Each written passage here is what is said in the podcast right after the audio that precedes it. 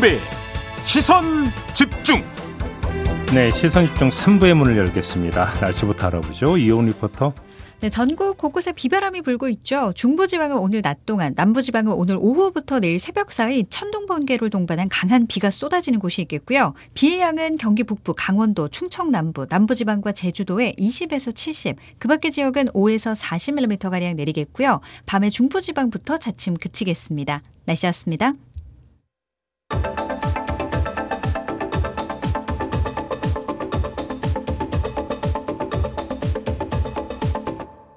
네, 비컨 뉴스 진행하겠습니다. 헬마우스 임경빈 작가 모셨습니다. 어서 오세요. 안녕하세요. 자, 어떤 이야기인가요? 어, 1시간 반 만에 커피 165명분을 만든 커피숍의 직원이 어제 온라인에서 화제가 됐습니다. 그래.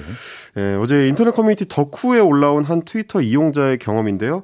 스타벅스에 주문을 했는데 앞선 주문이 165명분이나 밀려 있어서 1시간 반을 기다렸다는 얘기입니다. 그러니까 이제 스타벅스 직원들은 1시간 반 동안 165명분의 아, 주문 양을 다 소화했다는 얘기가 되는 거죠. 이야, 근데 1시간 반을 또 기다려서 커피를 드신 거예요? 그만큼 중요한 야. 일이 있었던 건데요, 이분한테는. 음. 스타벅스에서 내놓은 그 새로운 reusable 컵, 그러니까 이제 재사용이 가능한 다회용 플라스틱 컵을 받기 위해서였다고 합니다. 아, 그래요? 이게 이제 스타벅스 그 글로벌의 창립 50주년을 기념해서 만든 이벤트인데 음료를 주문하면은 reusable 컵에 담아서 주는 겁니다. 그러니까 컵은 공짜인 거죠. 음. 그래서 어제 그 하루만 받을 수 있는 기념품이다 보니까 뭐 갖고 싶어 하는 분들도 많고 그러다 보니까 한 번에 막 스무 잔씩 어. 어, 이렇게 주문을 해가지고 챙겨가려는 사람들이 있었다. 그래서 이제 도심 매장 같은 경우는 이렇게 좀 주문 폭주 현상이 생겼던 것 같은데요. 네. 오죽했으면 당근마켓 같은 그 중고 마켓에는 공짜로 나눠준 이 컵을 하나당 3,000원에서 8,000원까지 어, 가격을 붙어가지고 네, 재판매를 하는 글들이 많이 올라오기도 했습니다. 그래요? 그러면 재사용 컵이면 친환경 컵이겠네요?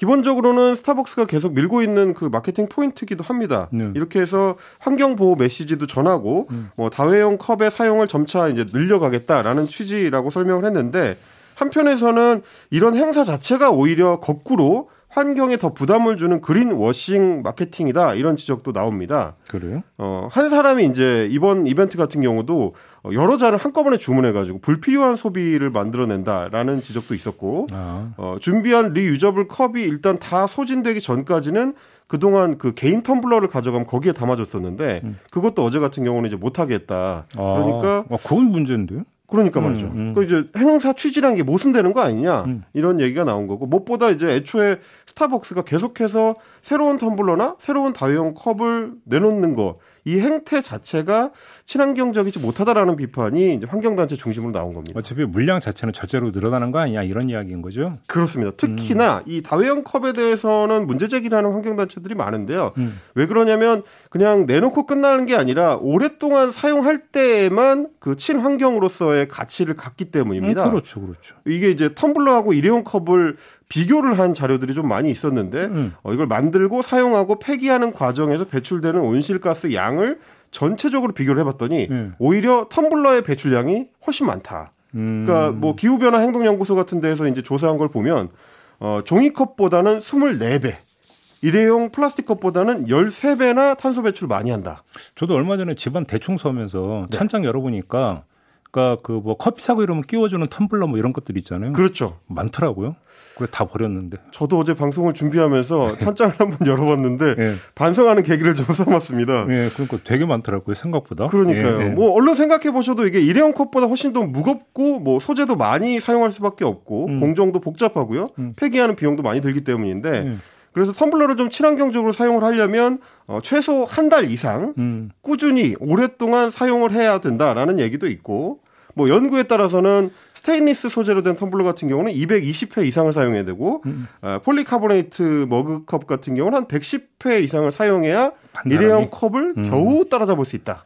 라는 아, 연구가 나왔습니다. 차라리 그걸 그렇게 사용 안 할 바엔 차라리 일회용 종이컵이 낫다. 그렇습니다. 그게 음. 오히려 탄소 배출이 덜 된다는 얘기인데 음. 이게 이제 친환경이라고 하면서 에코백을 산 다음에 그 에코백을 한 서너 번 사용하고 새 걸 또 사고 이렇게 될 경우에는 오히려 어 이제 비닐 봉지를 사용하는 게 더 친환경적일 수 있다는 얘기랑 좀 비슷한 건데 이율 배반이죠 사실. 그렇죠. 그렇죠. 예. 네. 스타벅스 텀블러도 사실 이제 시즌마다 새로운 그 텀블러를 내다 보니까 음. 수집가들이 또 계속 또 사용을 안 하고 사게 되지 않습니까?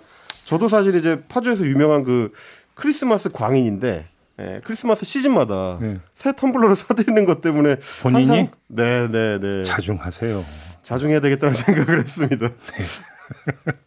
오늘 자기 고백의 시간이었네. 그렇, 그렇습니다. 네. 네. 그러니까 반성과 다짐의 시간. 네. 네. 전에 사실 스타벅스 같은 경우는 종이 빨대 사용 관련해서도 이런 어떤 논란을 겪은 적이 있는데 음. 종이 빨대도 사실 종이컵하고 비슷하게 코팅 필름이 씌워져 있기 때문에 아. 재활용이 거의 안 되거든요. 예. 그러니까 일회용이라는 점에서는 플라스틱 빨대랑 똑같은데 음. 오히려 탄소 배출량이 더 많다 이런 지적도 나온 건데 음, 스타벅스가 진짜 그린이 되려면 이런 부분에 대해서 생산과 소비 과정에 대한 반성도 고민도 같이 필요하지 않을까. 진짜 환경보호가 한번 진지하게 고민해 봐라. 네. 뭐 이런 얘기로 마무리하죠. 저도 고마... 고민을 좀 해봤습니다. 네, 자중하세요.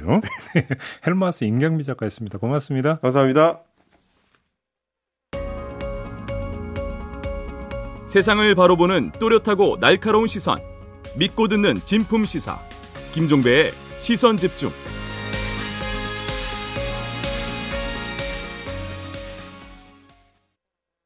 네.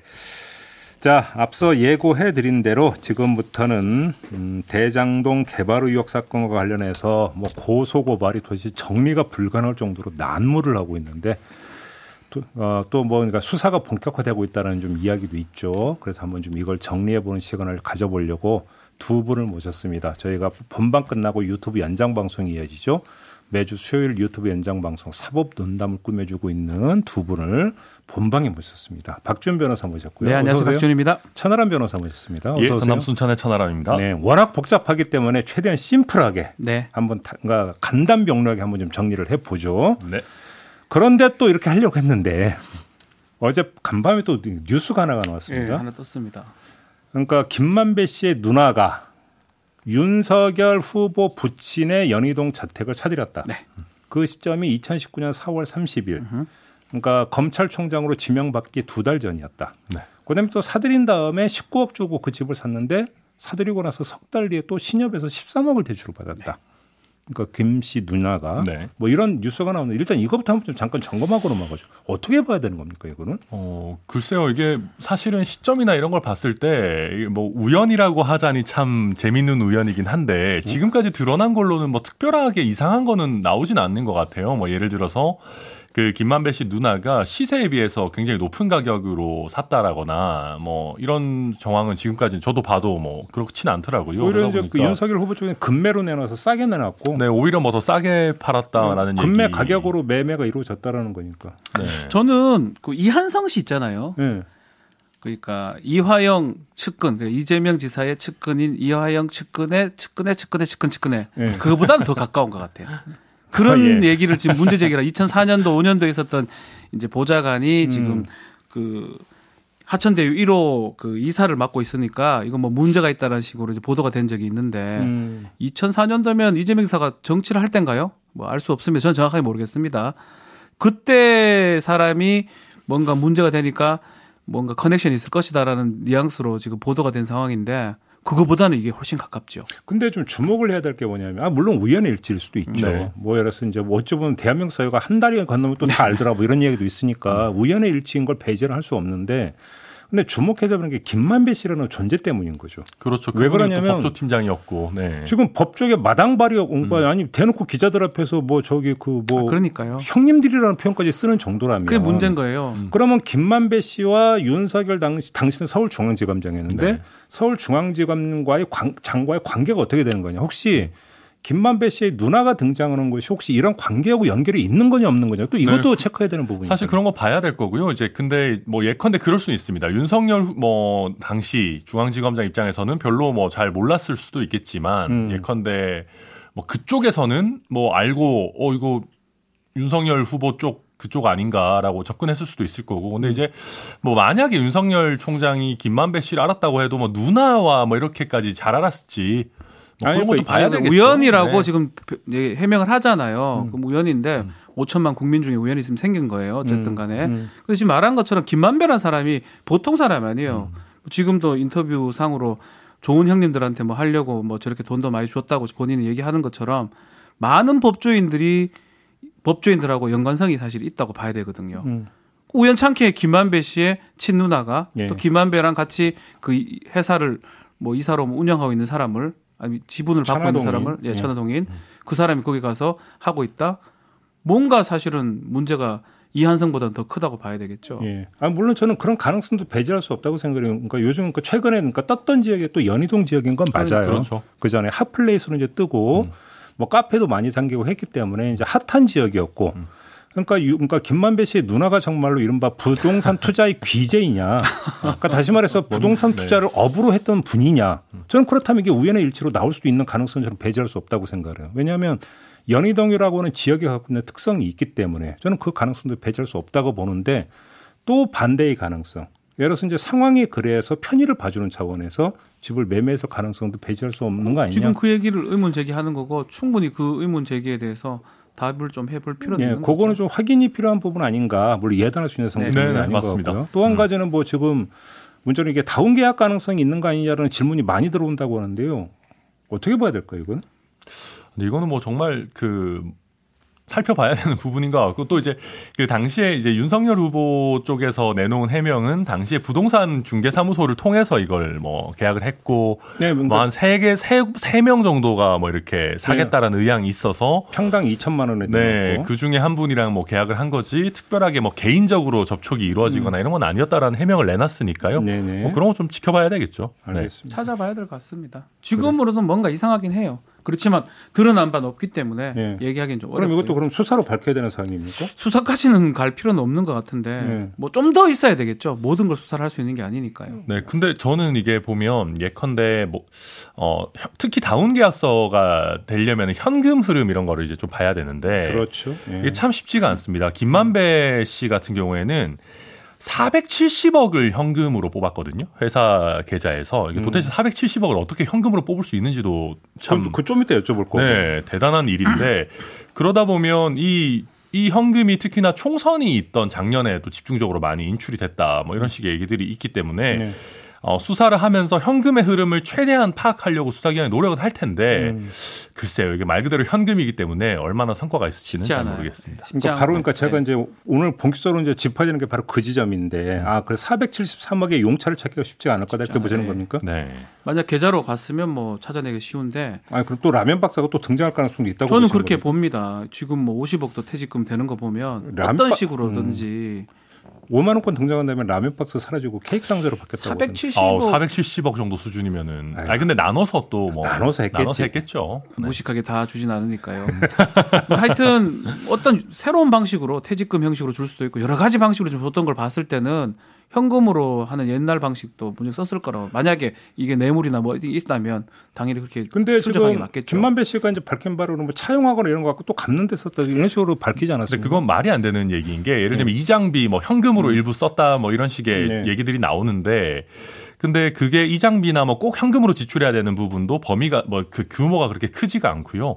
예를 들어서 돈을 빌렸다라고 하면 그 빌린 내역이 남아 있으면 그거 말 그대로 계좌로 주면 되는 겁니다. 그렇죠. 특히나 이 사람들이 돈을 쓰는 게 그렇게 거침이 없어요. 그러니까 예컨대 뭐 곽상도 의원 아들한테 줬다는 그 퇴직금도 나중에 들통났을 때 이거 되게 이상하잖아요. 근데 이 정도로 문제될 수 있는 것도 계좌로 보내는 사람들인데 음. 그러면 현금을 굳이 써야 된다는 거는 곽상도 의원 아들이나 뭐 박용수 특검 뭐 딸이나 뭐 이런 사람들한테 퇴직금 주고 이런 것보다 훨씬 더 좀 은밀하게 해야 되는데만 현금을 썼, 썼을 거다. 이런 저 똑같이 생각하거든요. 현금은 네. 간단해요. 정당하게 쓰지 않으려고 하는 게 일반 음. 아니, 세금을 포탈하든 그럼요. 뭐라든지 간에 정당하게 돈 빌린 근거가 있으면 그거 계좌 이체를 하지 법인이면 법인이면 오히려 현금으로 쓰지 않고 음, 음. 오히려 계좌로 가죠. 근데 그 이전에 뭐 이장비 이런 데 썼다고 하면 그거는 사업비잖아요. 그럼요. 근데 사업비인데 대주주가 자기가 개인적으로 대출 받아서 지급할 그러니까 이유가 말이 안 없는 거잖아요. 거예요. 그렇죠. 그럼 말이 안 되는 거죠. 말이 안, 안 되고 그 현금 뽑는 거한 뽑아 보셨습니까? 1, 2만 원은 지금까지 안 뽑혀요. ATM기에서 뽑을 그럼 뽑으려면 은행에서 1일 한도가 있어요. 제가 2천만 원으로 알고 있는데 네. 2천만 원으로 400억, 6, 70억 만들면 얼마나 걸리겠습니까? 하루에. 근데 이게 아마 사업 계좌는 그게 한도가 좀 다를 수는 아니, 어쨌든 간에 있는데 어쨌거나 이거는 개인 대출로 뽑았다고 아, 가정했을 아, 때 100만 원 100만 원도 뽑은 적이 있어요.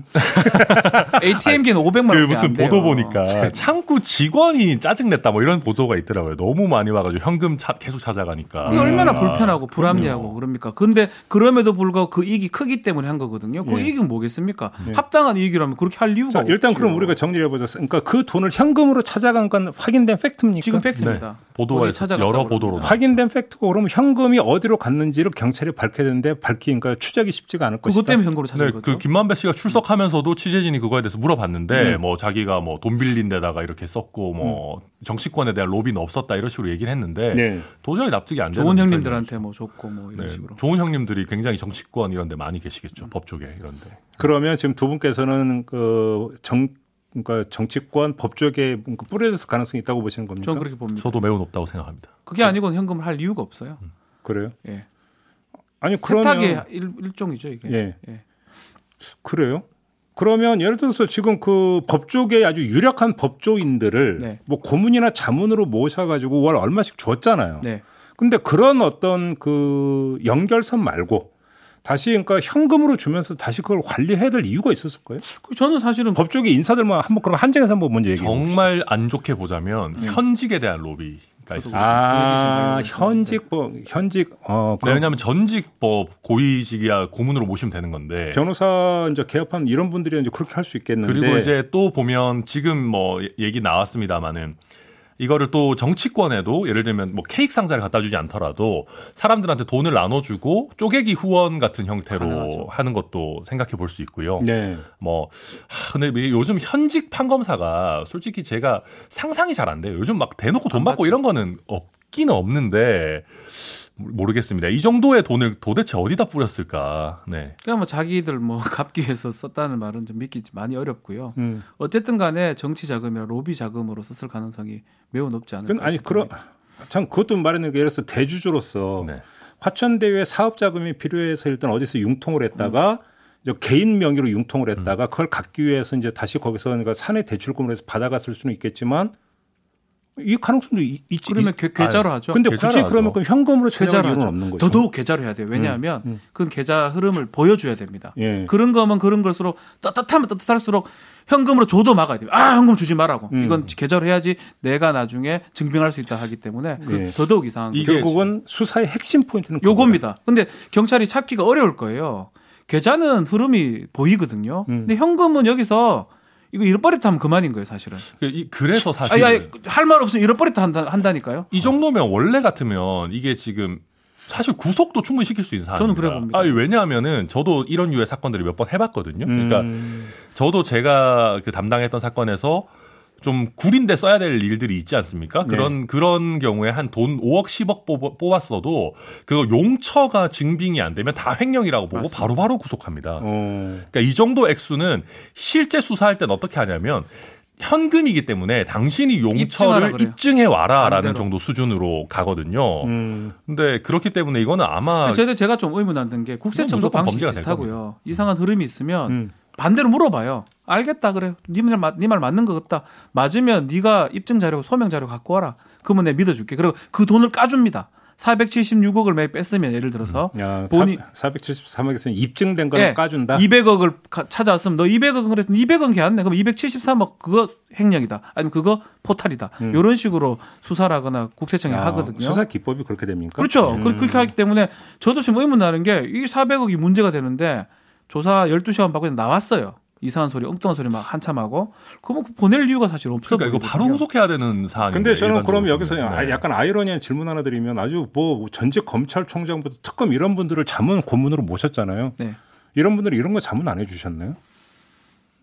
물어봐야죠. 그안 물어봤으니까. 이거 뭐 물어봤겠습니까, 솔직히. 근데 이거는 사실 이거는 아니 정말로 자문 아니 이거는 자문 고문이 필요. 뭐. 이거는 필요 없는 게 상식이잖아요, 사실은. 네. 아니 피해가는 법 이런 거. 피해갈 수가 없죠. 아, 아, 안 해야죠. 안 해야 되는데 음. 하려면은 현금으로 하고 안 걸려야 되고 걸리면 잃어버렸다 거짓말 해야죠. 뭐. 그다음에 지금 또 하나가 그 최태원 회장의 그 동생인 최기원 씨가 돈을 빌려줬다라는 이 부분이 있잖아요. 네. 네. 이거는 지금 성격을 어떻게 봐야 되는 겁니까? 일단은 더 드러난 건 없습니다. 음. 뭐 400억 정도 해가지고 아니, 회수도 뭐, 못했다. 몇백억을 어떻게 그렇게 빌려줘요? 그러니까 저는 그래서 이, 이 점에서 그러니까 우리가 이게 격가지가 너무 많아요. 이 사건에는 격가지가 너무 많은데 음. 어 제일 핵심이 결국은 이 이익 분배 구조나 위험의 분배를 어떻게 설계했느냐가 되게 중요하다고 아, 갑자기 그 얘기를 또 왜 해요? 아니 근데 왜 제가 얘기하냐면 최기원 씨 정도 되면 분명히 주변에 전문가들이 있을 거 아니야. 400억 정도 빌려주는데. 어, 그럼요. 당연히 음. 다 심사를 심사역을 하는 사람들이 있을 텐데 음.